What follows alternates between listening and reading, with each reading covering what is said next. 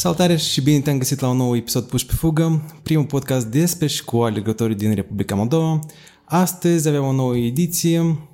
Nu uita, dacă nu ești încă abonat la canalul nostru YouTube, apasă acolo uh, abonare, apasă și un like, asta ne ajută pe noi să uh, mergem așa pe lângă algoritmul YouTube și să ajungem la câți mai mulți oameni. Poate vrei să vezi vecinii tăi, prietenii tăi, că tot aleargă, de ce nu? Să-i motivezi și tu cu postările tale pe Facebook, în comunități, așa că distribui acest video și astăzi avem un invitat iarăși special, aș spune eu. O să discutăm mai multe chestii interesante și vreau să salut pe Grigore. Grigore, bine ai venit! Vă salut și eu pe voi, bine v-am găsit și mă bucur că noi ne-am întâlnit nu în Republica Moldova, dar anume în România și în Brașov, în capitala, spunem așa, trail running din România unde sunt cele mai multe și frumoase trasee montane. E cum, Grigore? Ți-ai revenit după o competiție interesantă, în opinia mea? Vorbim de Transilvania 100? Da, exact. Cum spun rușii, Asoba nu trebuie să-mi revin. În principiu mă sunt destul de ok. Chiar spunem așa, sunt un pic mirat de starea mea fizică, pentru că mă așteptam să fie mult mai, mult mai grav. Că consecințele unei, unei, unei competiții montane, totuși de dificultate foarte mare, cum e traseele de la competiția de Transilvania, lasă amprente. Uh, Uh, cred că este, este unicul din puținele fapte care pe mine mă bucură, pentru că uh, sunt altele care mai puțin mă bucur și anume timpii, că mereu nu, nu reușesc să-mi fac, uh, să-mi realizez uh, timpii care mi doresc, dar per total, totuși, antrenamentele s-au simțit că eram la finish am ajuns destul de în putere. Nu, nu am ajuns epuizat, eram destul de... Și un pic dansând am văzut. Chiar dansând. Știi, am vrut, de mult am, am zis, bă, dacă o să am puteri, a spun un cântec de al zdop, zdop și zdop și a să cânt, a să dansez la finish. Dar ideea că muzica, fundalul care suna a fost prea tare și nu s-a auzit. Dar nu contează că oricum mi-a ieșit ceea ce mi-am propus în plan. Febră musculară nu am, dacă sincer tare mă dor fesele de la coborâri și de la urcări, știi, că totuși... Dar în rest sunt ok. Ca și timp, care a fost targetul tău?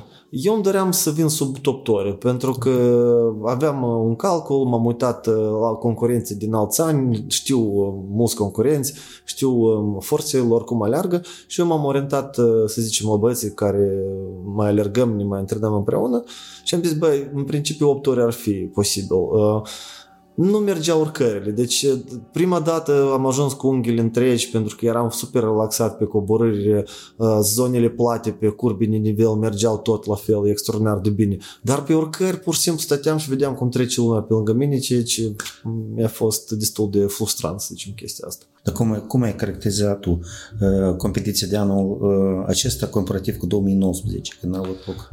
Uh, cred că n-ar fi corect să facem o paralelă cu anul 2019. Condițiile din anul Da, pentru că au fost schimbat, au fost schimbat, toate traseele au fost schimbate, chiar și de asta nici nu m-am dus la cursa de 30, pentru că n-am avut cu ce să o compar. Și am zis că să încerc să ridic o treaptă mai multă și să merg la o cursă de 50. O iau încet, uh, nu vreau să îmi expun organismul stres, tu știi, Slava, că eu sunt destul de spunem așa, batană în chestia asta. Nu-mi place să fac, uh, nu-mi place extremele astea.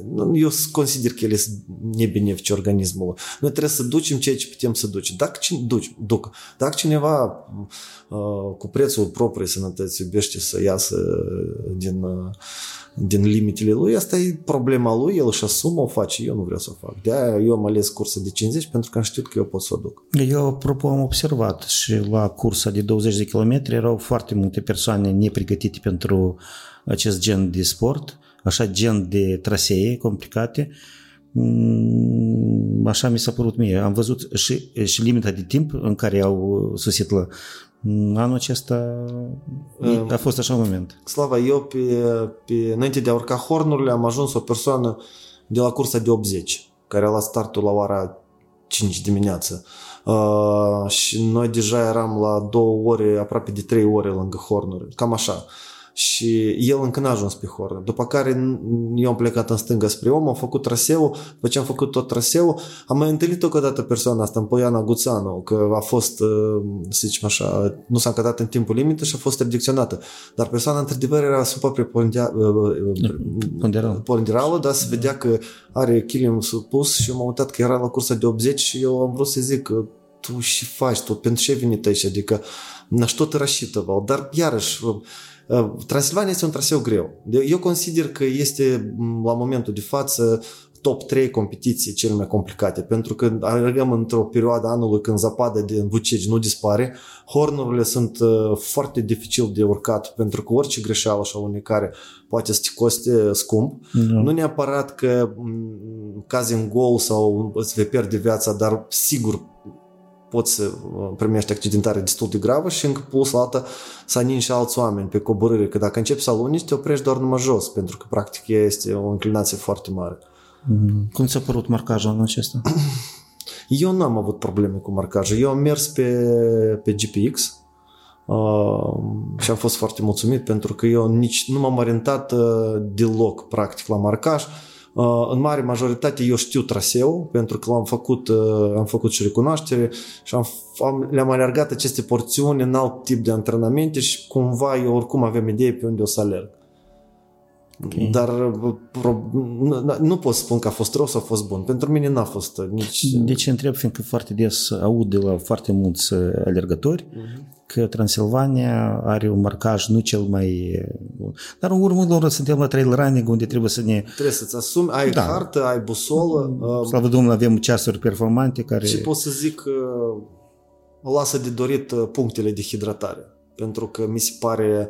Um, dacă, dacă organizatorii au ca scop într-adevăr să ne expună la niște limite foarte complicate, atunci în viziunea lor, dacă e așa, eu n-am nicio problemă.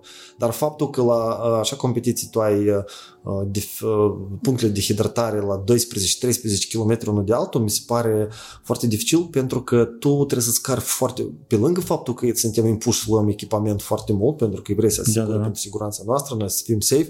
Eu n-am folosit nici 10% din echipamentul care era obligatoriu sau doar geaca de ploaie, care mi-a servit foarte bine că la Cabana Padina, când am ajuns, a început o ploaie torențială, deci eu n-am mai văzut așa ploaie în viața mea, care s-a amestecat și cu grindină Uh, și geaca mea a făcut față, da? Și am fost chiar mulțumit că am avut-o, dar în rest n-am avut nevoie de nimic.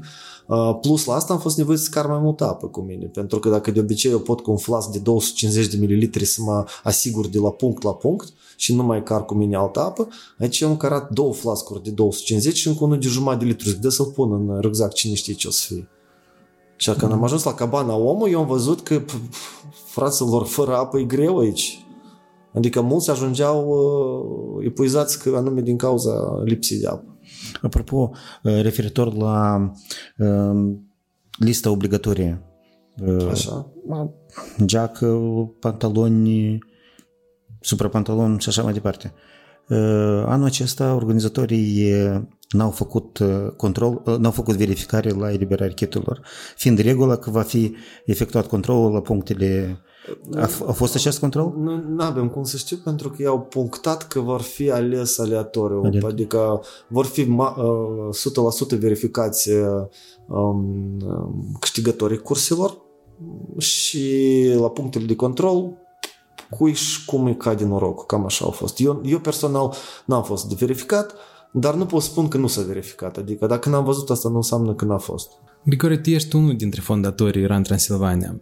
Uh, cum a apărut ideea, fiindcă citim, citeam la tine în postări pe Facebook că ai participat la un, uh, la un eveniment din ce ții minte, 10 km ai alergat atunci.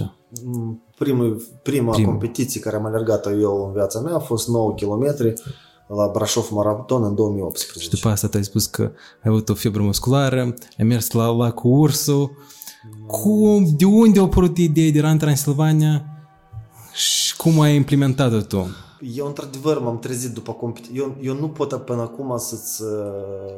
Nu pot să transmit și tu n-ați pot să imaginezi ce febră musculară eu am avut. Eu nu mi-amintesc așa dureri la picioare. Dar tu ai spus că te-ai, te pregătit ceva. Da, eu alergam de două luni, aproape două luni de zile, în fiecare duminică, sâmbătă se organizau antrenamente de grup, eu mergeam și alergam cu băieții traseul ăsta, să-l mm-hmm. cunosc foarte bine. Uh, nu mai alergam pe plaț sau altceva, aveam bandă acasă de alergare și cred că mai făceam două alergări câte 10 km pe bandă în curs săptămâni. Hai să zicem, per total, minimum 25 de km eu le alergam. Nu pot să zic că, mamă dragă, am scos un timp extraordinar, adică știu că m-am încadrat sau nu m-am încadrat într-o oră, dar ideea că a doua zi nu mai puteam merge, îmi părea că pur și simplu sunt mort, adică era durere incredibilă. Uh, Ran Transilvania a apărut uh, un pic mai târziu, pentru că eu tot căutam să pun întrebări, cum, cum ar fi bine să te antrenezi, ce trebuie să faci, care sunt antrenamentele. Uh, eu nu știam nimic despre asta. Majoritatea băieților care aleargă, aleargă, lumea zice eu alerg de plăcere, mă antrenez cum vreau, alerg când prind, eu mă bucur de viață, deci eu îmi doream un pic mai mult, totuși eu îmi doream să, să calc pe, pe un drum drept a alergătorilor, nu că pretendeam la ceva elite sau vreau pur și simplu să fiu, cum spune antrenoarea mea, o, o versiune mai bună a mea. Și în 2018 eu într-un, într-un antrenament uh, întâmplător eram la aici pe stadion în Brașov și a tras atenția Iulia Drăguțu, care a fost Iulia Găinăriu, s-a căsătorit de Drăguțu, a tras atenția la mine și s-a apropiat și m-a, mi-a zis, vrei să, poate, și ești interesat, poate ai nevoie de un antrenament.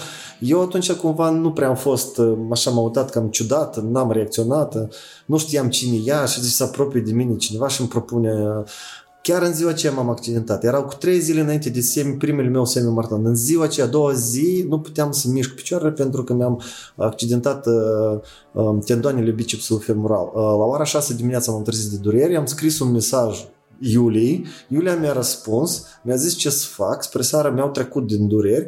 Am venit uh, seara la ea, mi-a ajutat să-mi fac niște proceduri cu un fel de complex uh, care, cu electrostimulator. Uh, și mi-a zis, Grigore, uh, tu ești grav accidentată. Uh, dacă o să mergi la competiția asta, o să, o, o să poți să o treci. Doar că o să te chinui două, trei luni de zile cu dureri. Eu am zis că îmi asum, am mers, într-adevăr am trecut uh, traseul, dar două sau trei luni de zile am avut probleme cu tendoanele biceps femoral, că nu puteam să mă, ajungeam cu, cu vârful degetelor la vârful picioarelor fără să îndoi picioarele, adică era incredibil. Și faptul că Iulia m-a ajutat în două zile să, să-mi revin, cumva mi-a ridicat nivelul de încredere față de ea extraordinar de mult. Și atunci am decis, bă, nu mai vreau să mă antrenez singur din capul meu, hai să am încredere într-o persoană. Uite așa a apărut Iulia și uh, noi toți îl cunoaștem pe Iulian Bercu, da, din partea, din altă parte. Și cumva, din toate părți. Da, s-a, cum spun și s-a șli звезды, da, adică mm. tac s-a șli звезды. Și Iulian într-o zi m-a, m-a întrebat dacă nu putem să facem o, o между собойчик între uh, alergătorii din Moldova, că au fost și domnul Vecislav, la evenimentul ăsta, hai să alergă, să, să, să, să, să facem o... O tabără. O, bine, nici nu tabără, cred că. O reuniune Nu mai țin nici cuvântul folosit el atunci. Da? Și eu am spus, băi, Elian, hai numai, nu pur și simplu să fie, știi, cum noi alergăm așa ca sălbătășile pe, pe munte, hai să, hai să aducem ceva oamenilor. Eu propun, uite, haideți să ai încredere. Ia că eu propun să o invit pe Iulia, Iulia o să aibă ce să ne povestească. El a spus, hai să încercăm și uh, Vecislav, tu ai fost atunci, da. tu ți minte cât uh, informații interesante și cum lumea stătea captivată de ce își povestește de lucrurile care le-a spus ea.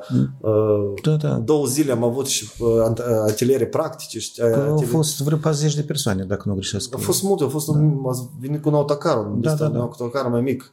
Și cumva atunci noi ne-am gândit, bă, dar poate are sens să dezvoltăm uh, proiectul și cam de acolo a apărut uh, um, Ran Transilvania a venit cu ideea denumirii Iulian.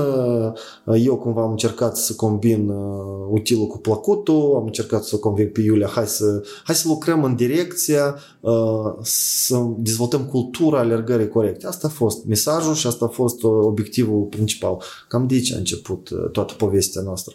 Dar ce este Ran Transilvania acum? Ran Transilvania acum încearcă să-și revină după o perioadă mai uh, de stagnare.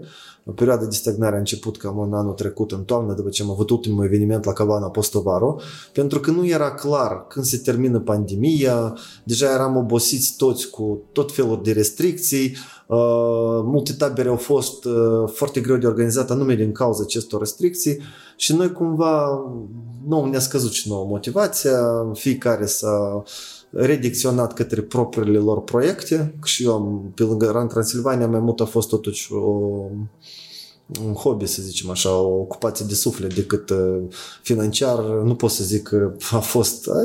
Bă, am făcut lucruri de plăcere mai mult decât pentru bani.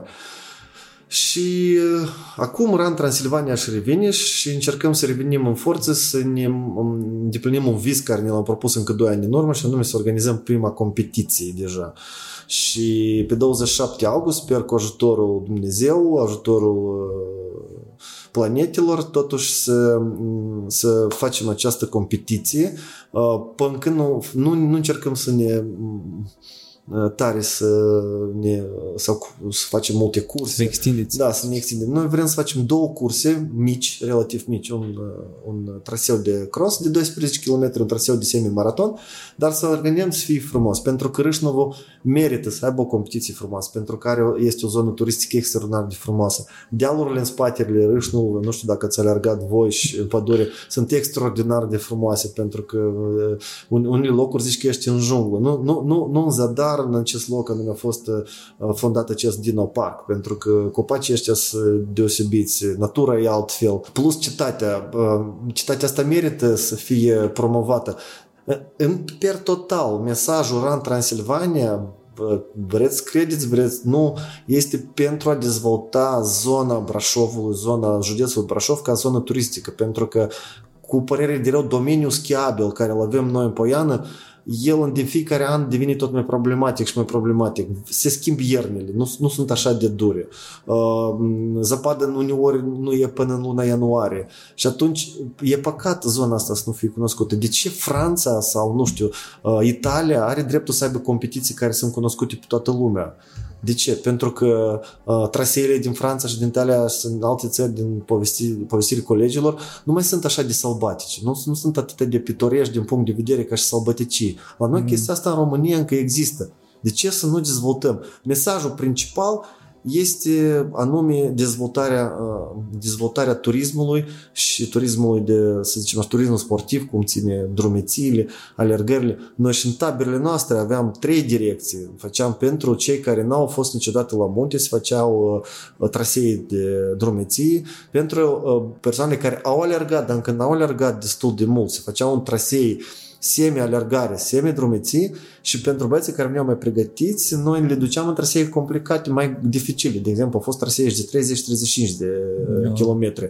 Uh, și plus la asta seminarele care le făceam uh, uh, teoretice, plus la asta neapărat nu lipsea sâmbătă o competiție la tabere cumva ca să cultivăm cultura asta de a alerga corect.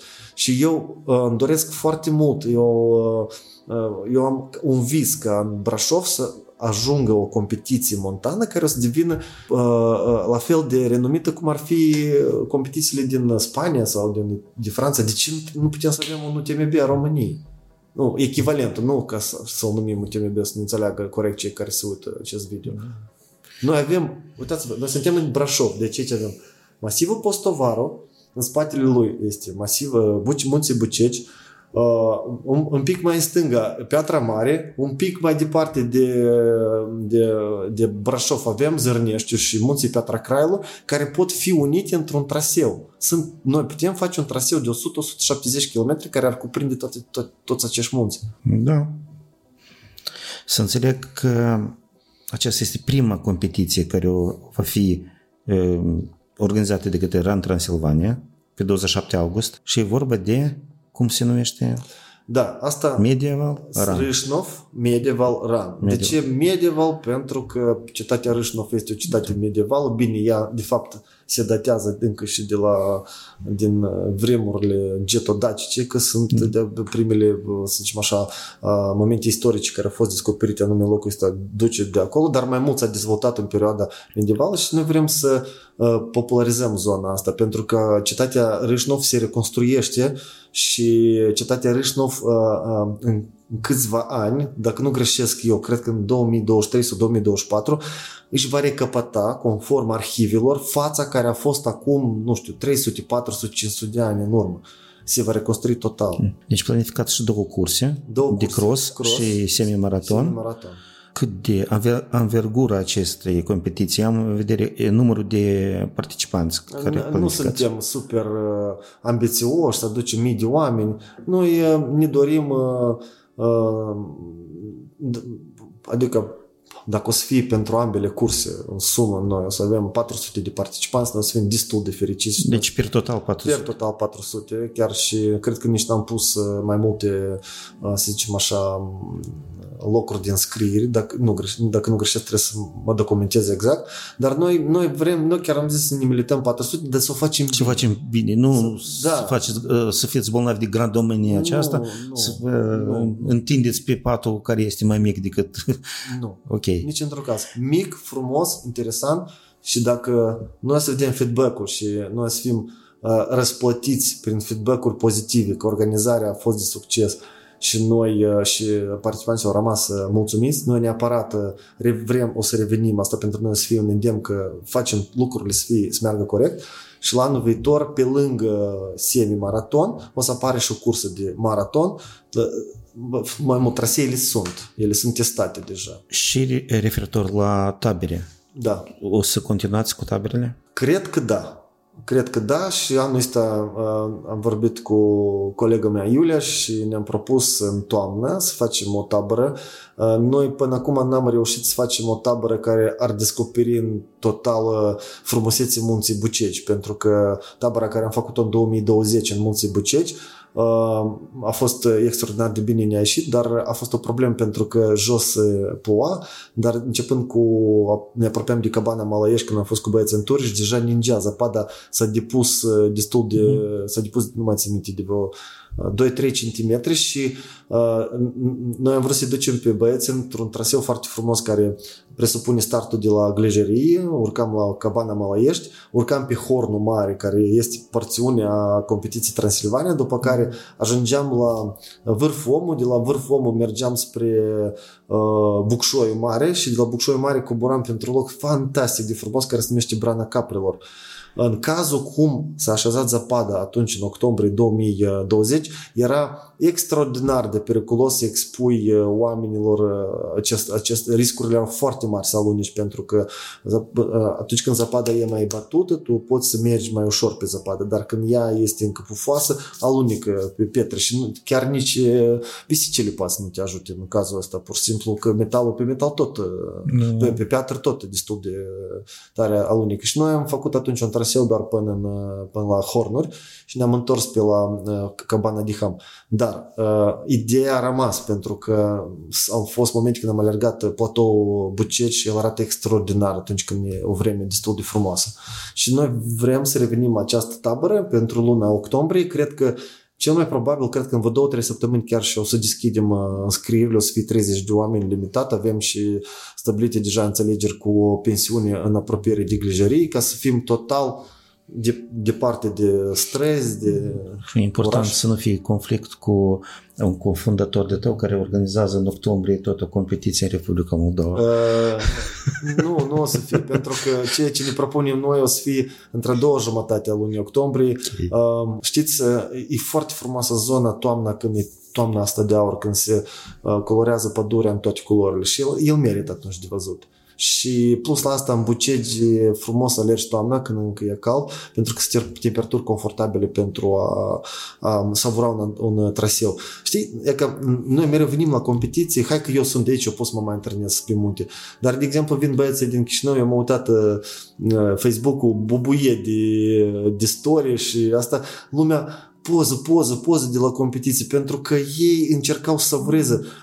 Așa și eu, vin la competiție, o trag ca nebunul de mine până și mai nu mor pe traseu, dar eu măcar am posibilitate la antrenamente, știi cum să fac o pauză. Savureze. Pentru asta facem tabere, știi, că noi nu ne ducem să ne expunem uh, uh, efortului de anduranță, noi alergăm leger, ne prim, facem o pauză, cam asta e ideea. Grigore, revenind la așa o chestiune, la așa o temă ca comunitățile. Așa. Tu ai văzut comunitățile din România, de alergători mă refer, uh-huh. și comunitățile din Moldova. Este o vreo diferență din, în abordare, în comportament, cum tu le-ai caracteriza? Aici trebuie să fiu foarte atent cum o să dau răspunsul, ca să nu, să nu, să nu risc să fiu ars pe, urc, pe rug de unii sau de alții, știi? Serios îți spun, pentru că uh, spunem așa, m- ca să dai o, o, o notă corectă, de exemplu, uh, foarte des apare întrebarea uh, cum tu te înțelegi cu oamenii din România? Zic, perfect. Că, că nu știu și că moldovenii, de exemplu, vorbesc, da? Eu le spun, eu tot am fost de părere că românii un pic altfel, dar ca să înțelegi corect românii trebuie să trăiești în România. Numai ce poți să dai o notă corectă. Cum sunt? Fiecare națiune are și, știi cum, și uscășiuni, nu se întâmplă, da. da? Dar eu sunt foarte mulțumit de comunitatea de alergători din România, pentru că ei sunt uh, foarte susținători. De exemplu, eu când am făcut primii pași, uh, eu eram tare cum timid, mie mi-era rușine să vorbesc, veneam la alergările astea, uh, mă deranja că rămânem în urmă, cred că eram și el mai codaș la moment. Și ei te susțineau, rămâneau cu tine, hai, hai că poți, hai că, că se poate, îți mai dau un, îți mai dau un sfat. Mă zicea de unde să-mi cumpăr pantofi de alergare, nu știam nimic. Am alergat prima dată în uh, niște șosete care ne-au făcut niște beșiși la picioare că pf, Credeam da, că... Dar erau frumoase, așa? Foarte frumoase. Cred că erau și mai frumoase. Dar ideea că tot băieții mei bă, dar tu nu alergi în șosete corecte. Trebuie să șosete din astea. M-am dus la Decathlon, mi-am cumpărat șosete ca lumea. După care mi-a zis, dar colanții ăștia nu sunt ok, du-ți alți colanți. Și tot e că uite așa, așa, încet, încet. Și uh, eu mi-am format o, o gașcă sau am intrat într-o gașcă de niște băieți super faini, deci din Brașov, uh, cu care uh, nu numai alergăm, am plecat și în Republica Moldova, au venit cu mine, facem și bicicletă, antrenament de bicicletă și drumeții și chiar deja am început să ne întâlnim și la nunți și la botezuri. Um, cei din Moldova un pic sunt, sunt altfel, știi, sunt parcă mai de suflet, da? С nimi хорошо встречаться, înțelegi? Adică e, e sărbătoare, e numești sărbătoare, înțelegi? Că acum au venit, de exemplu, prietenii și cum mei la competiția asta a venit Mihail Achilaru cu soțul ei, Andrian, Liviu Gurduza cu cumnatul Igor, știi, și noi ne-am toți localizat într-o pensiune și știi cum e că lucrurile astea nu, nu se uită, știi?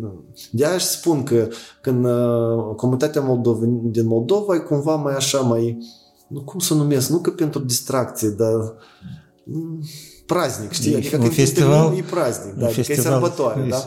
Uh, dar comunitățile din România, din România totuși mai, mai profi, știi, mai pe seriozitate. De exemplu, când vezi că vine un moldovan și aleargă la uh, un cursă de ultra care are, nu știu, 100 de kilometri, de el nu face 100 de kilometri într-o lună de zile de antrenamente. De exemplu, în România cam nu prea să găsești oameni de ăștia, pentru că ei cumva uh, știi cum este cuvântul ăsta rus, nu știu cum să-l traduc, asosnă, adică uh, El conștientizează. conștientizează dificultatea muntelor, știi? El nu se expune. Da, mai sunt și în România din ăștia care iubesc să meargă pe muchii de cuțe, dar ei sunt mai puțini, înțelegi? Da, da. Adică acolo sunt unele momente poate care nu-mi plac și aici sunt unele momente poate care nu-mi plac, dar asta e percepția mea, eu pot să greșesc. Evident, lucrurile care sunt pozitive sunt mult mai mari și dintr-o parte mm. din alta. Dar când se întâlnesc la tabără comunitățile românești și moldovenești, credem că... Tot e ok. Tot e, tot e bine. Da. Tot să vese. Că dacă ai observat anume din momentul când au început să întâmple taberele astea, au apărut foarte mulți români pe grupurile Real Moldova. Da, da. În orice caz, în România atâta nu se postează pe grupul de alergare, sincer. da, nu se postează pe Ran Moldova. Și asta nu e rău, pentru că anume postările astea cândva și pe mine m motivat să merg să alerg. Doar că, de exemplu, când acum eu mai puțin postez pentru că cumva um, deja tu ai trecut în altă etapă, știi? Atunci fiecare moment pentru tine asta era foarte important. Noi toți trecem prin, prin, prin, prin lucrurile astea. Sunt momente când, de exemplu, mie mi ies o alergare mai bună sau fac o poză frumoasă, dar și dar recunosc că te mai lauzi și să faci. Așa suntem noi, știi? Cum e că ne, ne-a zis mie antrenoare, că tu ești om antrenamentelor. Ție mai, antrenamentele ți iese bine, dar competiții... Ne mai uh, încărcăm uh, ego-ul. Da, da, da. Trebuie să recunoaștem, da, așa fac și eu. Să nu fim ipocriți, așa? Da, sincer, da. Tu ai menționat deja um, despre ghete și cum te-a ajutat pe tine comunitatea când tu ai început. Uh-huh. Eu, dacă sunt pasionat așa de mai mult lucrurile tehnice, cum, uh, cum, ai, uh, cum ai ajuns tu și care a fost prima ta pereche din încălțăminte? Normal că Salomon. Normal. normal de ce normal? Da. Pentru că era la moment, uh, De fapt, deși normal, pentru că alerga Biercu în Salomon pe atunci, da? Și eu, eu țin minte, mă uitam la postări, eu m-am mutat în România în 2017, la începutul anului și mă uitam că el postează pe... Noi eram în prieteni, ne știam pe, din alt punct de vedere pe partea de televiziune, am colaborat cândva împreună și mă uitam, scria 100K, 100K, zic, păi, nu înțeleg, ce 100K, cu mașina, cu avionul, ce 100 pe mult și am pus întrebarea, dar ce înseamnă 100K, 100 de kilometri? Asta în, cât, în câte zile sau câte săptămâni? Asta într-o 24 de ore. Eu facem cruce. Eu, eu nu credeam că așa ceva mm-hmm. e posibil.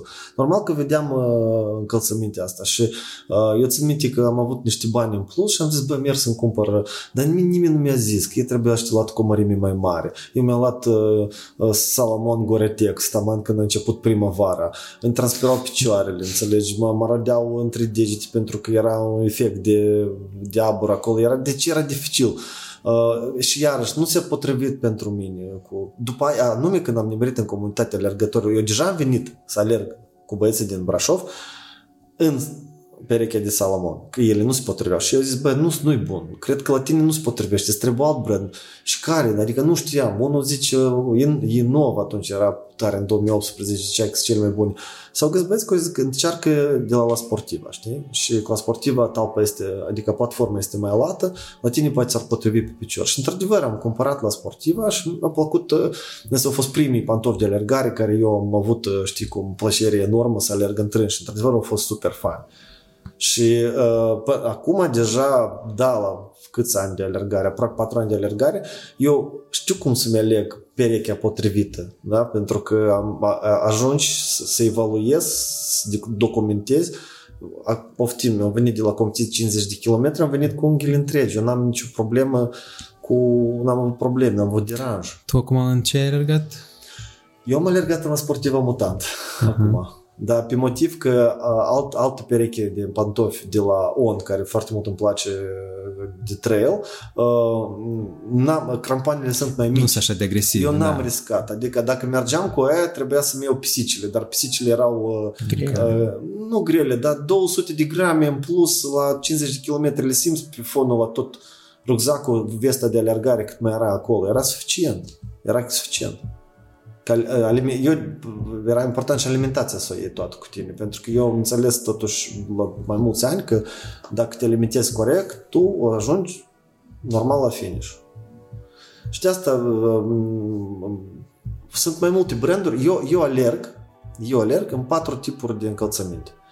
Eu am încălțăminte de asfalt, două tipuri perechi diferite și am încălțăminte de munte, tot trei tipuri, uh, adică uh, de la trei, două branduri, două da? branduri, de la unul am două perechi și de la unul am încă o pereche. Și în dependență de traseele care eu mi le aleg, eu mi ajustez încălțămintea, pentru că sunt, eu pot să mă duc și pe un traseu, de exemplu, uh, să zicem, traseul de la Brașov, maraton, cursa de semi. Eu pot să o fac și încălțăminte de asfalt, plată, pentru că mm-hmm. nu e o zonă tehnică și e confortabil să Așa, e petriș, petriș și da, potecile. Poteci prin pădure. Da. Nu ai zone periculoase care să te expui. Dacă aș alerga Brașov maraton, cursa de maraton, eu mi-aș pune încălțăminte mai de trail pentru că ai de urcat pe postovarul, vârful postovar, acolo sunt pietre, poți să aluni și poți suferi o accidentare. De aia e important să testezi. Pentru, apropo, discuțiile astea de pe Facebook, când cere cineva sfat, sfaturi, da. spuneți în ce să-mi cumpăr da. și încerc, încerci de dată să dai omul un sfat uh, corect. Încearcă să probezi mai multe încălțăminte. Da? da Pentru fiindcă sunt mai mulți, da, mulți factori. Ca să vezi că, uite, este una, două, trei, patru, cinci. Oamenii care încearcă să zic că nu e neapărat aia ca e ce mai bun, mie mi se pare asta o prostie. Deci, deci mie, nu, nu e super subiectiv. E foarte este subiectiv. factorul fiziologic piciorul la da, fiecare la persoană structură e... gust, la cineva e mai larg, da. la cineva e mai înalt, cum se numește asta, nu știu cum se... Avem profilul traseului și așa da, mai departe. Sigur. Noi, noi de aia și am avut parteneri la Transilvania, băieții de la magazinul Stone Fit care vindeau, mm-hmm. adică aduceau ONU în România, erau distribuitori, importatori și noi le ofeream pe parcursul la toată tabăra, uh, orice cărui participant să testeze absolut gratuit o pereche de încălțăminte. Deci era un fel de încălțăminte tot, tot deci, Vyacheslav a participat, am, participat am venit cu el odată în Moldova Băi, cineva a venit, mi-a plăcut, vreau să le cumpăr, știi? Cineva a zis, de exemplu, ție nu prea... Mie mi-a plăcut de, asfalt. pentru asfalt, pentru trail nu mi s-a Da, da, da, asta e, asta e individual. De exemplu, eu tot, eu foarte mulțumit de ONU pentru asfalt. De exemplu, varianta uh, Claude Flow îmi place extraordinar de mult. Eu deja am alergat la șapte pereche. Și eu am alergat cam câte 1000 de kilometri la 800 1000, eu preferam să iau următoarea pereche. Dar am acum o pereche, aștept să-mi vină alta, a șaptea pereche și cu ăștia care i-am acum deja am 1200 și alergat și nu, nu nimic, merge, merge.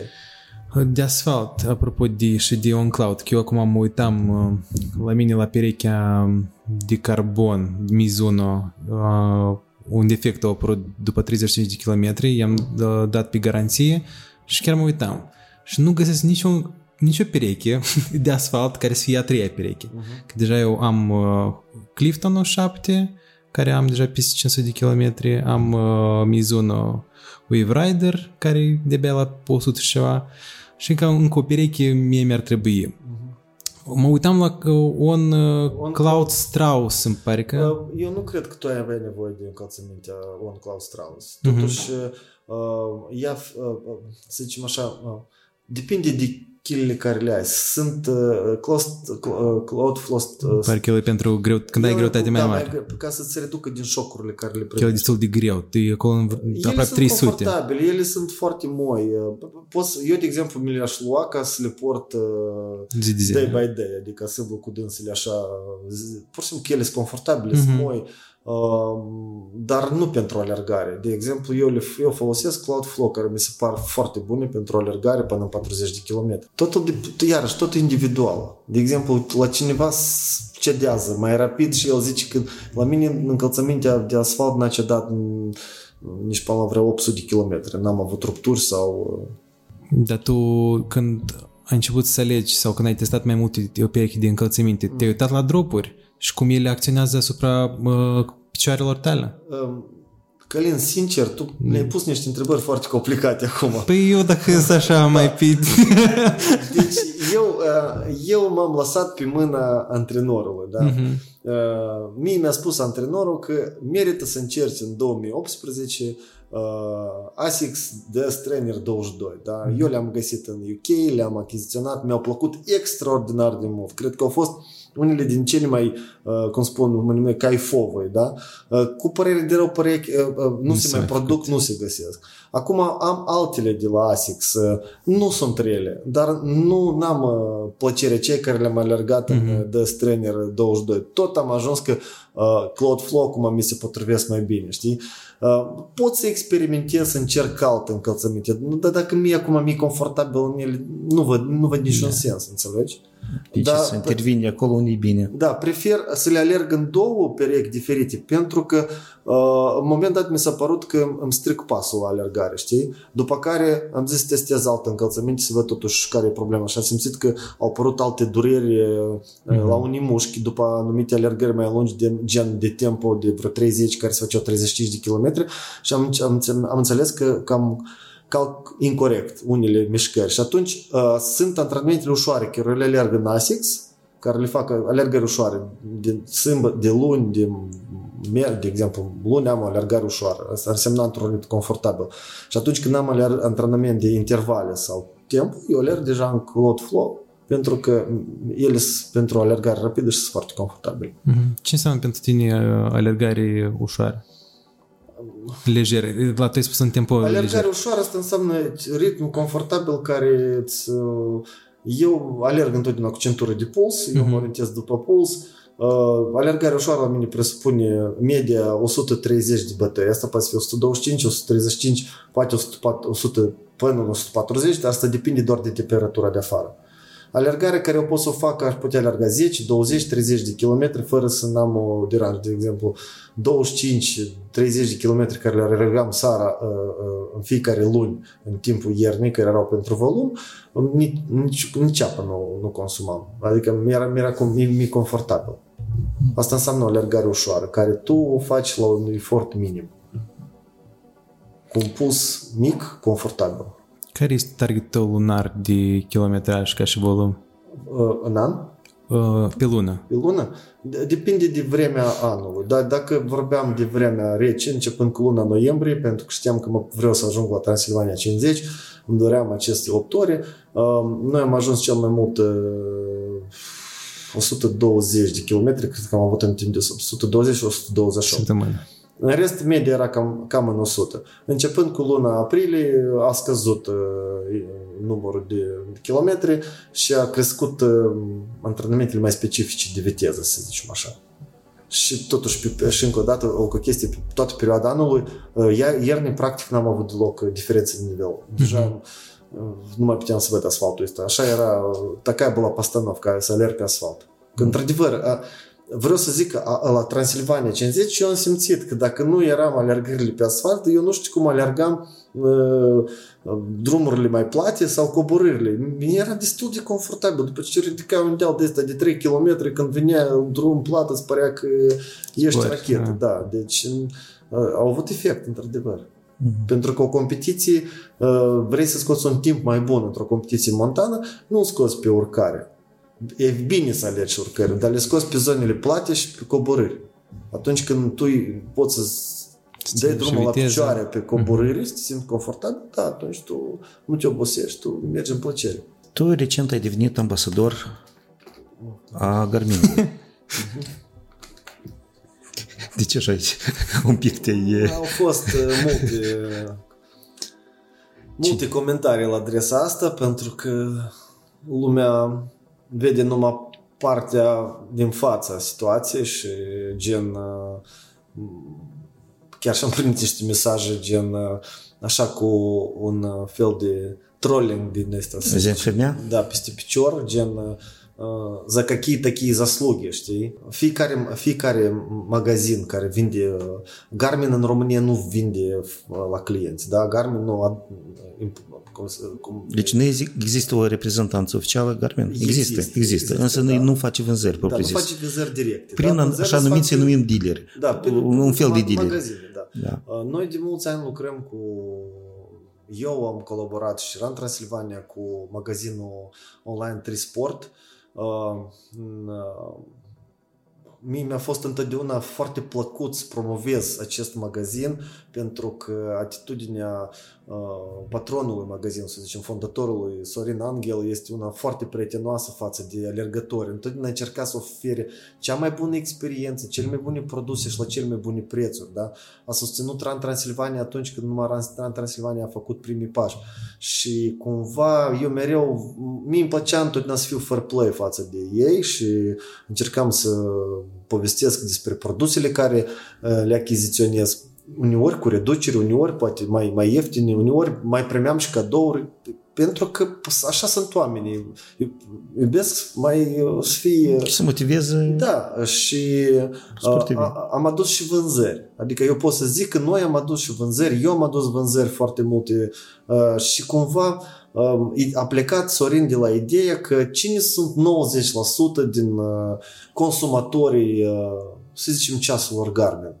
Doar dacă vorbim numai de sportivi profesioniști, nu face afacere pe chestia asta. Noi, ei nu sunt atât de mult. Suntem noi, da? Suntem alergătorii amatori sau cei care pur și simplu le place să aibă un ceas mai, mai fain, cum ar fi, știi?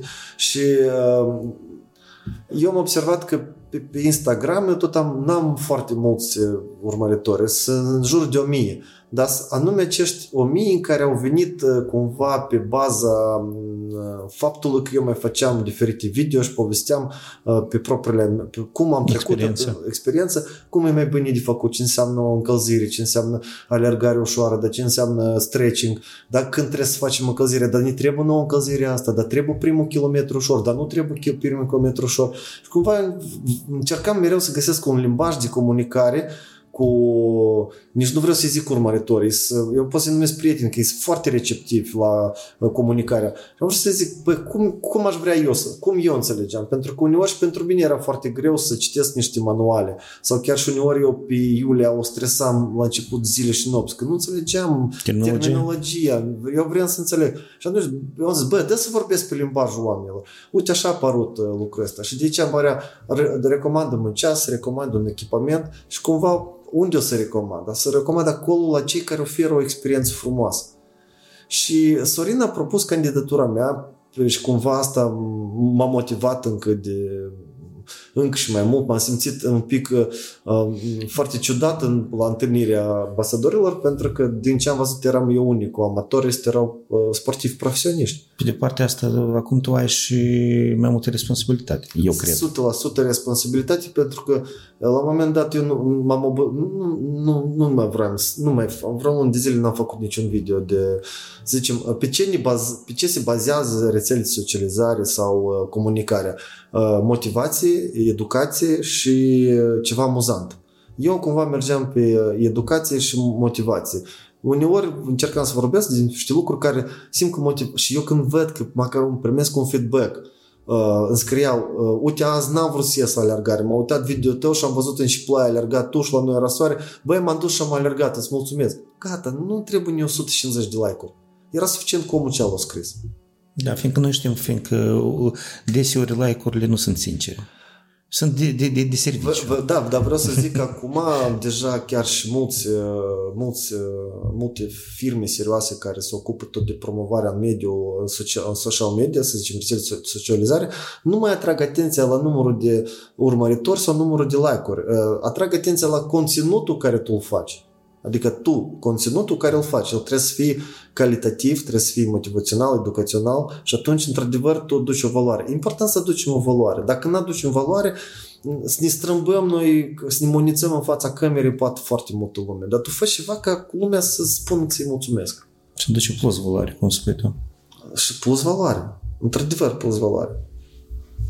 Uh, eu uh, și chestia asta m-a motivat și acum chiar încerc un pic să sistematizez activitățile mele, că mi-am pus ca și obiectiv în fiecare săptămână să scot niște, niște noutăți sau lucruri care eu le descoper, de exemplu, la ultimul model de ceas Garmin.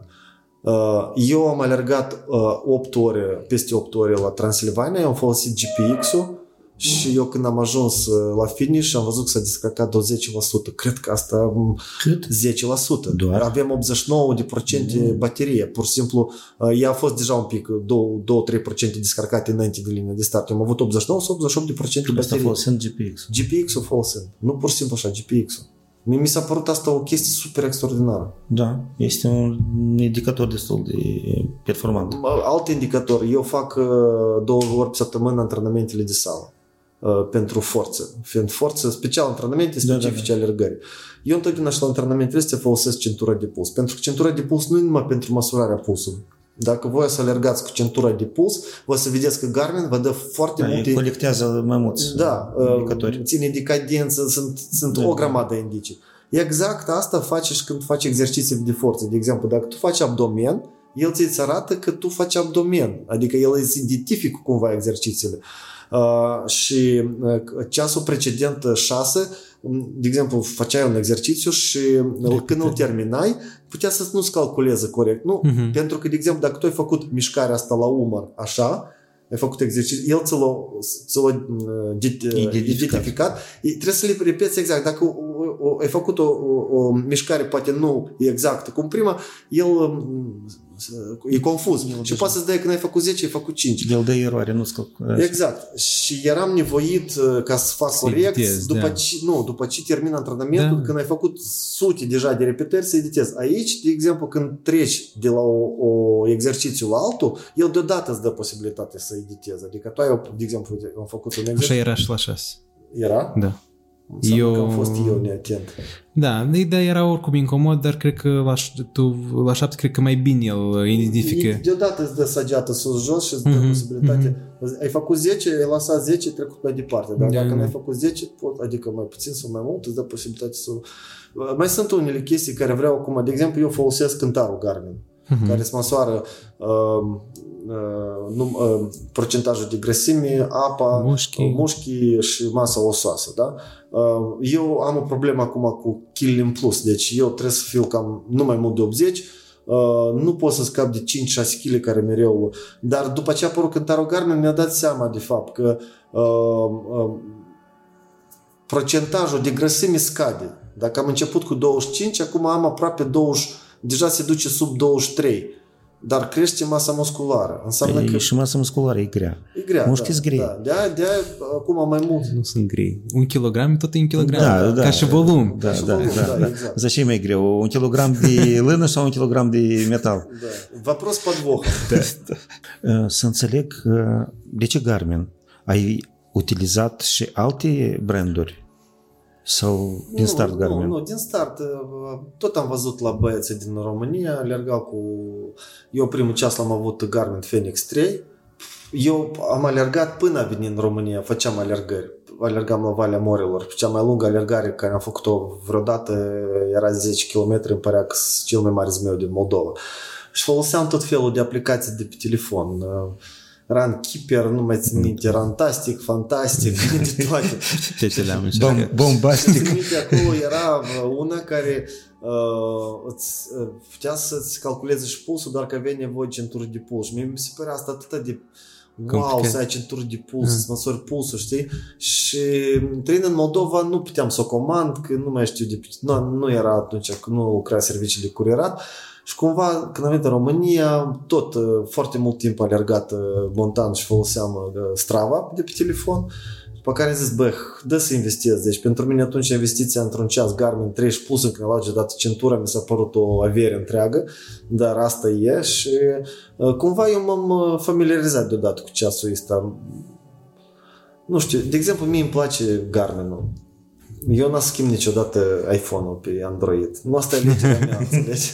Așa, așa, așa, nu că p- p- poate sună dintr-o parte arogant, deloc nu e arogant. De o experiență foarte interesant, fiindcă eu mai, fix asta am făcut trecerea de la, de la iOS la Android Mhm. și pe urmă te înțelegi că nu, totuși era mai bine înainte și te, te întorci. Serios, Dar e că făcând comparația, tu înțelegi că într-adevăr. Все познается в сравнении. Da. Sunteți Da. amatori de mere, eu așa înțeleg. Nu, ce să-i faci? La fel și cu ceasul. El mie îmi place. Eu țin minte, eu știu, de, de fapt, primul ceas care l-am văzut, care mi s-a eu când am început să alerg, am început să-l urmăresc pe rusul Dmitri Mitiaev, care el sunt o folosește, știi? Și uh, ăla părea cosmic, știi? Cum, da, dar totdeauna cumva Garmin uh, Dar mie îmi pare că el tot a trecut pe Garmin. nu știu, nu cred. E, Nu, cred, nu, nu l-am urmărit, că săracul acum el e foarte într-o stare nu prea bună din punct de vedere la tot ce se întâmplă pe fonul uh, conflictului din Ucraina. El este exclus ca șor tot e- sportiv. Uh, poate pe nedrepte, dar că băiatul nu a fost niciodată politic, dar oric, orice, orice caz uh, nu e în cea mai bună, să spunem așa, stare, că competițiile pentru dânsul sunt limitate. Da. Și el totuși m, zic că e unul din cel Unul mai din cei- valoros acum alergător de tăi running din, ro- din lume. Plus uh, Adidas, uh, multe branduri pleacă Da. și el poate să pierdă și contractul cu Adidas, al cărui um, Tot ce e posibil, tot ce e posibil. Dar vreau să vă zic că uh, brandul ăsta uh, și mie mi-e interesant foarte mult. Mie foarte multe lucruri îmi place de la... Eu am văzut la un alergător uh, de la Eco Marathon, care a fost acum două săptămâni. Uh, el era în veste de alergare de la Adidas uh, și anume din asta care aleargă și Mitiaev, unde poți să spui bețele, da?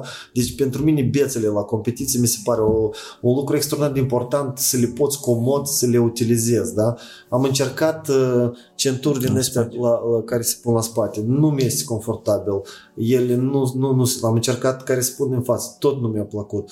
Am încercat uh, la vestea care o folosesc eu de la Solomon are loc special pentru bețe, dar ele se ating de, spin, de spate și atunci te deranjează la coborâri. Și anume cum a gândit Adidas, a, a făcut chestia asta, un buzunar extern la veste și tu le bagi acolo și ele nu te deranjează pentru că ele în primul rând sunt sus, nu se încurcă la coate să dai din coate și totodată nu-ți freacă spatele. Și e foarte comod că buzunarul ăla e, e, e elastic și e, ușor le bagi, știi? Eu mi-am luat acum uh, echipament uh, de la Adidas, Terex, anume tot uh, Așa. văzând la Mitiaev, dar nu n-am, ves, uh, n-am uh, rucsac de la Adidas, Mm. dar uh, am să testez cum bețele se st- st- stabile... Tatuoni scurs, da? Da, Da, acolo. da. Și mi-am luat și o pereche de Agravic Ultra. Și aici po- poți să com- comanzi de la T-Rex ai comandat, că eu am încercat să comand de pe site-ul lor și nu livrează în Terex, România. Sunt uh, alte acest tânăr magazine. mi-a Da. făcut rost uh, de tot acest tânăr cunoaște... Sunt magazine care Da, vând, nu, trebuie să dar sunt povestesc. foarte puține. Da? Care, da, foarte Eu ciudate. încerc să plec de la... Tu știi că eu mai mult în Hoca alerg, am și la sportivă Hoca, dar vreau să încerc Adidas-ul. Să văd. Da, eu, eu, eu tot sunt pentru, de exemplu, dacă înainte îmi plăcea echipamentul care arată bine, acum prefer echipamentul în care mă simt bine. Mm. Clar că vrei să dai bine la poză când ești la o competiție, să vadă quadricepsul, Da, da, nu, nu. asta, dar de exemplu eu la, la ECO mi-am permis să alerg în niște pantaloni foarte scurți, pantaloni scurți și, uh, pentru că tot ce am avut nevoie, am avut nevoie de un flask care l-am ținut în mână, da? Și am avut nevoie de un uh, activator uh, de cofeină care l-am pus într-un foarte mic buznăraș. Și mai mult nu mi-a trebuit nimic. La Transilvania deja a fost altă alegere. Am ales pantaloni scurți, dar molați pe corp, nu de compresie pentru că mă deranjează, care are foarte multe buznare prin prejur ca să eliberez că atunci când tu îți pui mult echipament în vesta de alergare, te încurcă la... Da. Trebuie să lucrezi cu mâinile, trebuie să lucrezi cu coatele. Și atunci am, am pledat pentru alt tip de... uh, care la design nu-mi plac, deci sunt uh, oribili, Mm. da, cum arată, dar uh, sunt foarte, sunt foarte Practici. comodi și foarte practici. Noi cred că suntem deja la altă etapă și vârstă și etapă de performanță și de participări la diferite competiții și noi înțelegem Dar noi cu... toți vrem să dăm bine la foci. Mă rog, ok, pe mine mai puțin asta mă deranjează, Bine, eu fiindcă sunt când curios. ești la kilometru 30 și începe să te roadă într-o parte corpul în alta, tu înțelegi tot frumusețea asta. De acord, absolut de acord. De aia alegem, facem alegeri. Uite, la ECO am alergat un traseu scurt, unde putem să alerg în echipament mai frumos. La Transilvania am alergat în echipament cu- comod. Acum vine Brașov Maraton sâmbătă. Eu sunt la, cum- la cursa de 21. Tot o să alerg în ceva comod, pentru că cifra asta de 21 în cap la Brașov Maraton pentru mine acum îmi sună, nu știu, cum aș fi alergat 10 km pe plat. Nu, nu e dificilă, pentru că e doar o cifră care e în cap. Și tra- Traseele astea sunt alergate deja de sute de ori. Și ce îți plănești să iei pentru asfalt sau Nu, eu ONU să, eu să alerg, galben? eu să alerg în, uh, în ONU Galben, uh, Cu borticele, cum a spus Bercu. da, cu borcele uh, și iarăși uh, nu pot să mă duc la o competiție fără să nu pun un obiectiv, dar să pun un obiectiv care mi l-am pus și la ECO, la cursa de, de 14, să îmbunătățesc timpul din 2019. În 2019 am făcut la cursa asta 2.29, Păi dacă să fac 2.25, o să zic că e bine, dar tot o să plâng, o să zic că ești mai bine. Mie așa îmi place cum tu mie îmi scrii uneori. Ei, Slava, mă antrenez, mă antrenez și tot. Da, a, a fost o glumă din partea Iulia, a spus că a glumit, a zis că sunt omul antrenamentelor, pentru că, într-adevăr, deci în 1 februarie, cum mergeam pe program, îmi părea extraordinar. Zic, bă, să ajung în sfârșit în, în primăvară și o să fac și ce ne-am dorit. Făceam antrenamente de tempo cu un pace mediu de 4,50, care nu e wow, dar pentru mine asta e ceva, de 37 de kilometri și ajungeam viu la, la, la, la, la sfârșitul antrenamentului și mă simțeam extraordinar. Zic, bă, a început să prânească, știi? Adică, înțelegi? Nu. La antrenament ies acolo, nu ies. Ce să faci? Eu tot am talentul ăsta. În, între competiții, la antrenamente am rezultate bune când vin la... Păi mă rog, sunt mai mulți factori. Da. Nu corect ne antrenăm totuși. Ceva... A spus odată Valera Arnaut o chestie care mi-a plăcut foarte mult. A spus că lasă noi când ne trecem de vârsta 50, noi, noi pe podium atunci. Da, cu, cât, cu cât trecem în altă categorie, da, da, șansele da, cresc. Da. Și eu m-am gândit că, bă, are dreptate Valera, chiar și așa să fie. Pentru că noi o să alergăm, noi, noi avem până la 50 totuși lucrurile și uh, pe noi asta un pic o să ne întărească totuși. Noi nu o să degradăm, noi asta, oricum o să creștem, știi, încet, puțin, dar o să creștem. Că totuși de la 40 până la 50 asta e floarea vârstei, eu zic și mai mult de 50 e floarea vârstei. Uh, hai să vorbim puțin despre recuperarea. Fiindcă am menționat deja lacul Urso, uh-huh. cum iată ai simțit efectul lacului Urso asupra ta și cum ți-a venit ideea să începi chestia cu Zen Rituals? Eu vreau în primul și în primul rând să spun un lucru care îl așteptam atât de mult să-l spun undeva public, că partea de refacere asta 80 sau 75% minimum din, uh, nu zic din succesul, zic din sănătatea ta. Este o problemă foarte mare și eu văd la alergătorii, mai ales din Republica Moldova, nu atrag atenția la partea de refacere. Pentru că, uh, nu știu, deci nu atrag atenție. Eu personal uh, am început să înțeleg ce înseamnă refacerea, anume când am descoperit efectele benefice care face apa sărată, și anume, cum am mai povestit la o competiție din 2018, peste câteva zile am ajuns să fac o baie la curs, am stat o oră, o apă super confortabilă pentru că temperatura uh, uh, apei era cu câteva grade mai caldă decât temperatura aerului, pentru că e lac balnear. Și de obicei în mare nu poți să stai mult, te obosești, că e cald afară, mm. mare te obosește. Nu pot, niciodată n-am putut să mult, mult în apa din mare.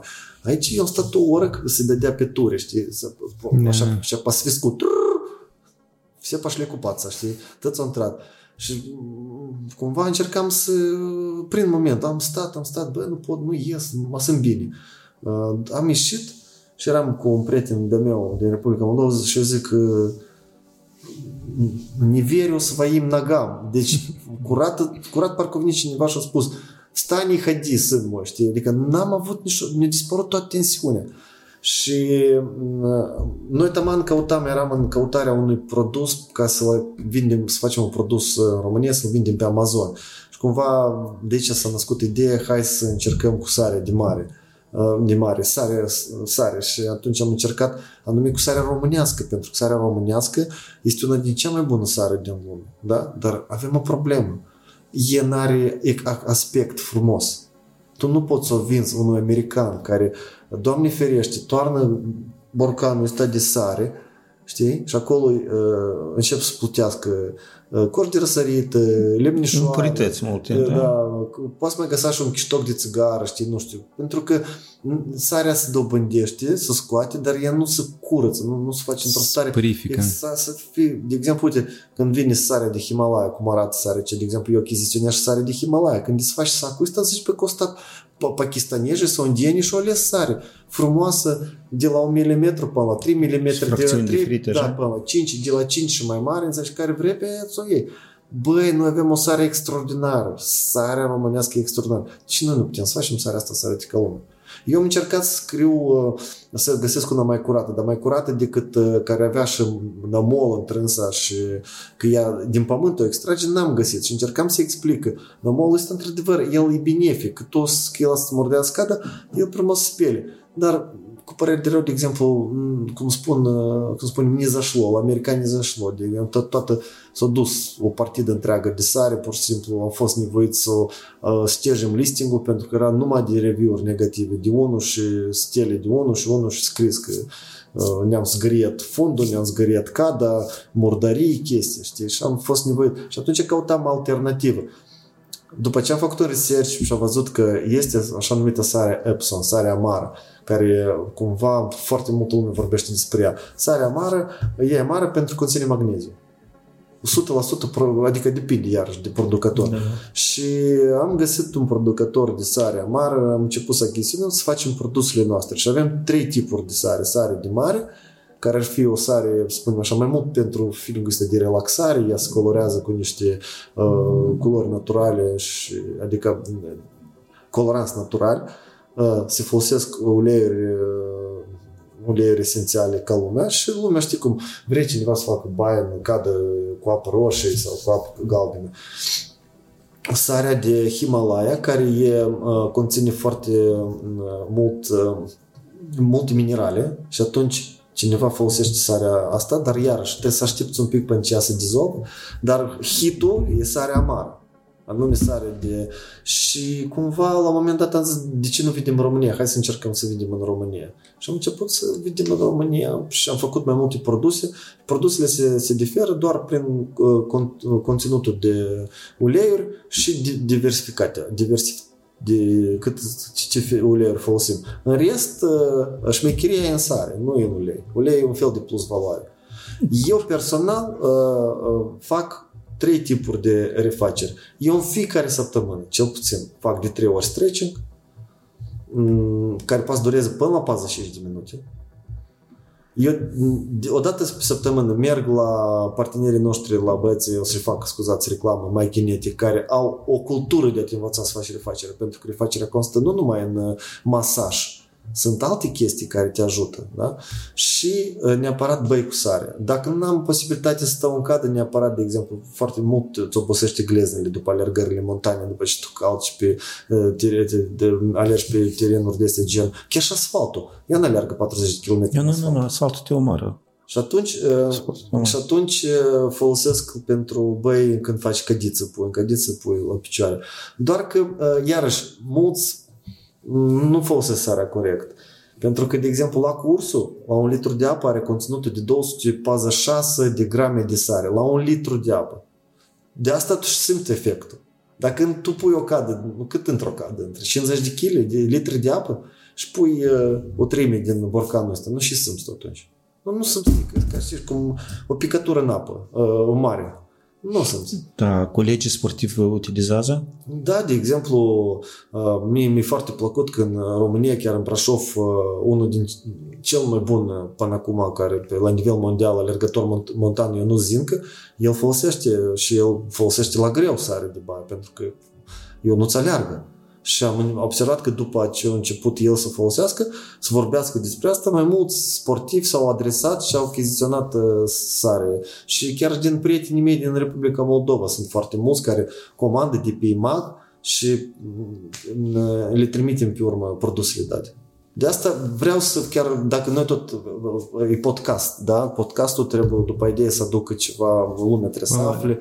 Uh, Eu vreau să le, să le zic celor care vor ajunge până în momentul ăsta să uite video, să, um, să, să-și iubească sănătatea, să o prețuiască și să înțeleagă că refacerea este sănătatea voastră. Voi, uh, mulți încep să alerge de la început, Uh, și zic, pe mine nimic nu mă doare, pentru că uh, mușchii încă nu reușit să se consume. La un moment dat o să ajungă momentul când, Doamne ferește, o să apară o fisură musculară, o ruptură musculară, un ligament o să sufere, genunchi o să sufere.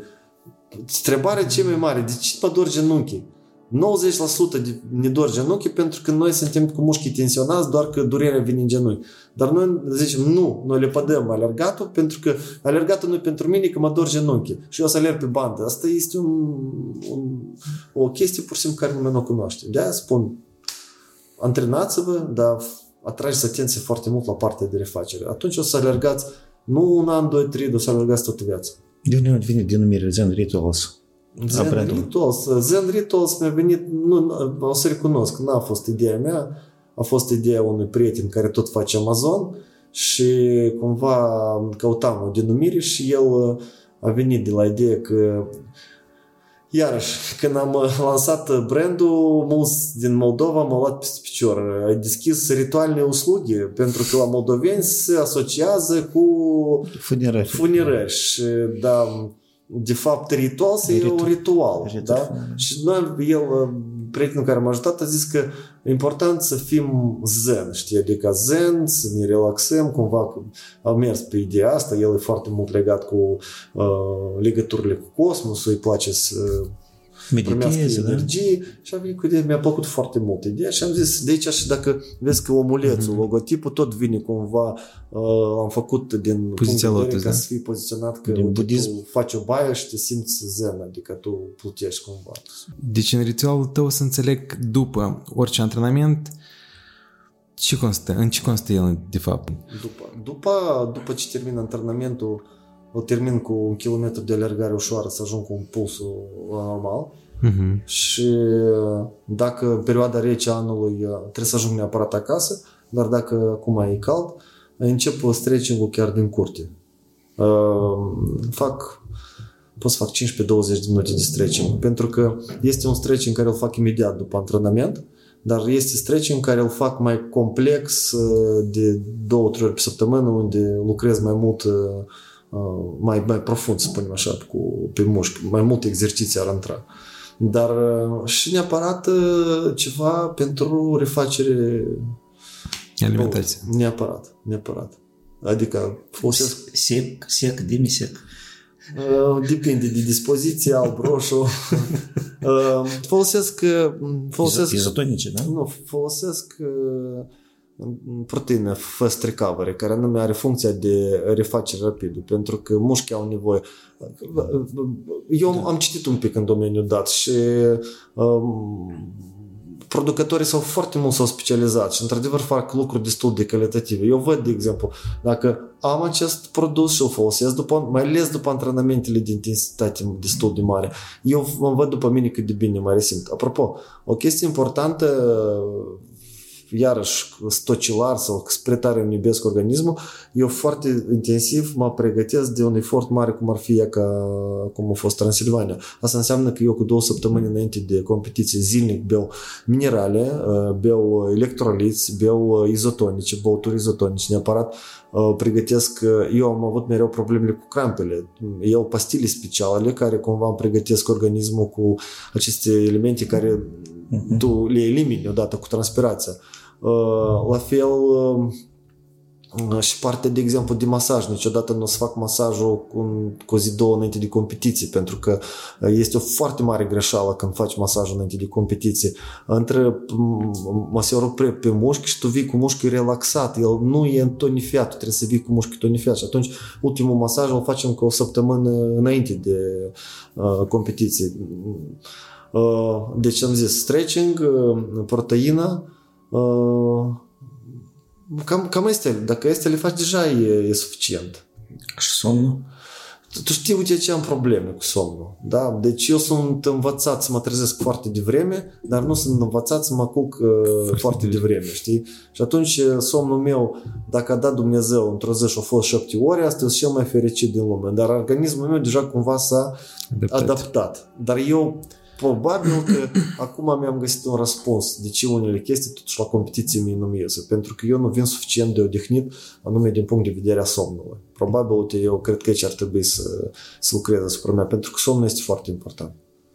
Mm. Eu, aș, eu mă uit la unii oameni și invidiez cum îi pot dormi. Unde, unde au căzut, acolo doarme. Mi îmi trebuie condiții maxime. Eu, dacă o să plec la o competiție unde nu o să fiu acasă, și eu știu că trebuie să alerg, eu o să-mi iau și perna de acasă, pentru că eu trebuie să măcar ceva să am a meu ca să pot să dorm Să înțeleg că tu la cort nu stai.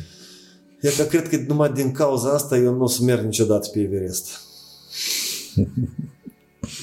eu am avut, de câte ori am încercat să fac tentative să dorm la cort, asta a fost uh, pentru mine coșmar. Cât de obosit n-ar fi, nu ador. Nu știu e specific. Când aud oamenii că, a, ce bine am întâlnit la cort, atât de fericit, zic. Dar important, să crezi sau să nu-i crezi? Da, uh, spune și tu că poți, știi?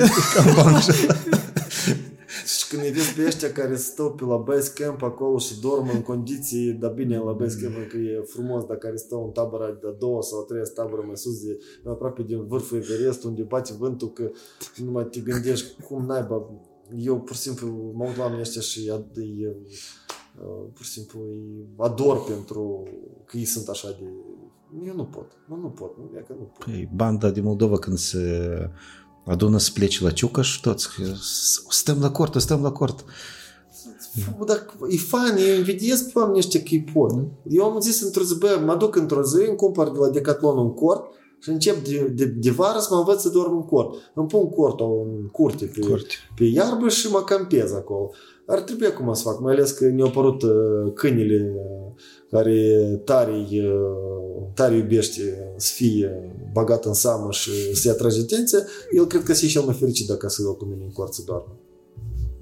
Iată, este o găselniță. Aștept, aștept să crească mai mare pentru că tare mă doresc să mă iau cu mine pe trasee, pentru că Border Collie sunt niște uh, căței extraordinar, adică rasă de câini extraordinar, care am citit, e, e capabil să aleargă pe 100 de km pe săptămână, uh, pe zi, pardon, și atunci vreau neapărat, pentru că am văzut foarte mulți alergători care și cu bicicletele, bicicliști, cu biciclete de montane și cu câinii ăștia și am să am, să am un partener de alergat.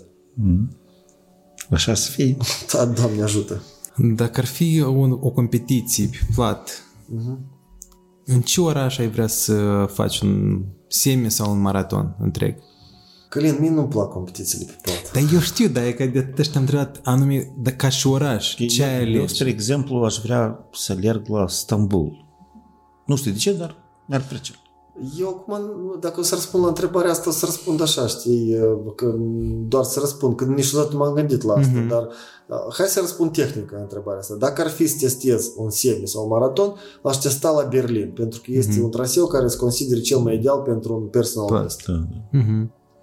Cred că așa să fie mai cinstit. Și Berlin nu l-ai văzut, sau l-ai văzut? Încă, nu am luat Berlin încă. Da, da, da. Eu n-am venit cu mâinile goale la voi. Uh, ar fi frumos uh, să-i bucurăm ceva cu ascultătorii voștri că îi sunt uh, mulți și să crească mai mulți pentru că faceți un lucru uh, interesant. Uh, dacă, dacă ești atent la orice erou care a fost la emisiunile voastre sau la podcasturile voastre, mai drept spus, poți să iai, să găsești ceva.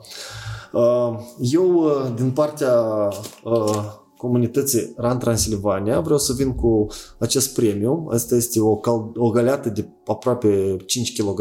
Eu am put-o bine. E de obicei 435, aici cred că sunt aproape 5. Um, de sare Epsom Sport. Um, de ce e sport? Pentru că conține ulei de, ulei de mentă și ulei de eucalipt și în combinație când faci o bocadă cu baia asta simți, uh, tu tot ai simțit da. Uh, călin efectele.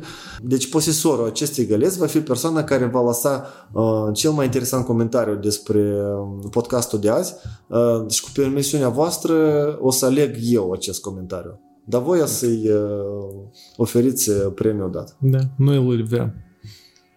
Suntem de acord. Ok. Ne-am înțeles. Atunci așteptăm. Toate comentariile sub acest video le așteptăm. Grigore, dacă tot suntem într-un nou oraș în care filmăm de data asta, Așa? noi în Chișinău, prin Orhia am filmat, Lisabona, unde mai Cluj. Cluj și astăzi suntem la Brașov. Am zis să facem ceva nou. Și noi ne-am scris câteva întrebări, de fapt un blitz. Să ne răspuns foarte, foarte scurt la el. Cu o variantă sau cu alta? Cu ce? Cu, un, cu o variantă sau cu alta? Sunt două variante. Așa, adică ori da, ori nu, da? Da. Trail sau șosea? Trail. La sportiva sau Solomon? La sportiva. Viteză sau distanță? Viteză. Real Madrid sau Liverpool? Barcelona. Bere sau vin? E, tare grea întrebare. Cred că totuși Prosecco. Brunete sau blonde? Brunete. Așa. Ran Moldova sau Ran Transilvania? Băi, tu voi mă puneți într-o situație Run forever. Run forever. Mulțumim că ai fost astăzi în uh, episodul nostru. A fost mare, uh, mare a fost plăcerea din partea noastră și sper că și telespectatorii, telespectatorii sau YouTube spectatorii au luat mai multe informații benefice pentru ei și deja o să implementeze. Da, eu asta tot uh, le doresc. Uh, nu sunt eu cel mai mare, să spunem așa, uh, savecic, da, dar credeți-mă că dacă măcar 10% să faci pentru lucrurile corecte, longevitatea sportului vostru o să fie mult mai lung. Eu vă mulțumesc mult pentru invitație și vă urez să aveți cât mai mult succes, cât mai mulți urmăritori și într-adevăr ceea ce faceți să aducă valoare, pentru că asta este scopul principal, obiectivul principal, uh, să fim sănătoși, dar dacă nu o să alergăm corect, uh, cu părere de rău, sănătatea o să fie mai mult distrusă. Eu vreau să-ți doresc sănătate, succes în continuare pe plan uh, de business, Așa. sportiv, și respectiv și succes era în Transilvania în toate scopurile uh, pe care le-au trasat, toate planurile propuse și ne vedem din punct de vedere competițional, cred că pe 27 august. Eu tare sper că uh, mai ales prietenii noștri din Moldova o să aibă încredere și o să vină la competiția dată pentru că e alături de Brașov, e frumos, august e cald, Uh, și noi cumva să le oferim o distracție extraordinară, să rămână și uh, fizic, și psihic, și moral, și spiritual, și în toate. Așa că ne vedem da. la Râșnov pe 27 august. Da. Numai bine!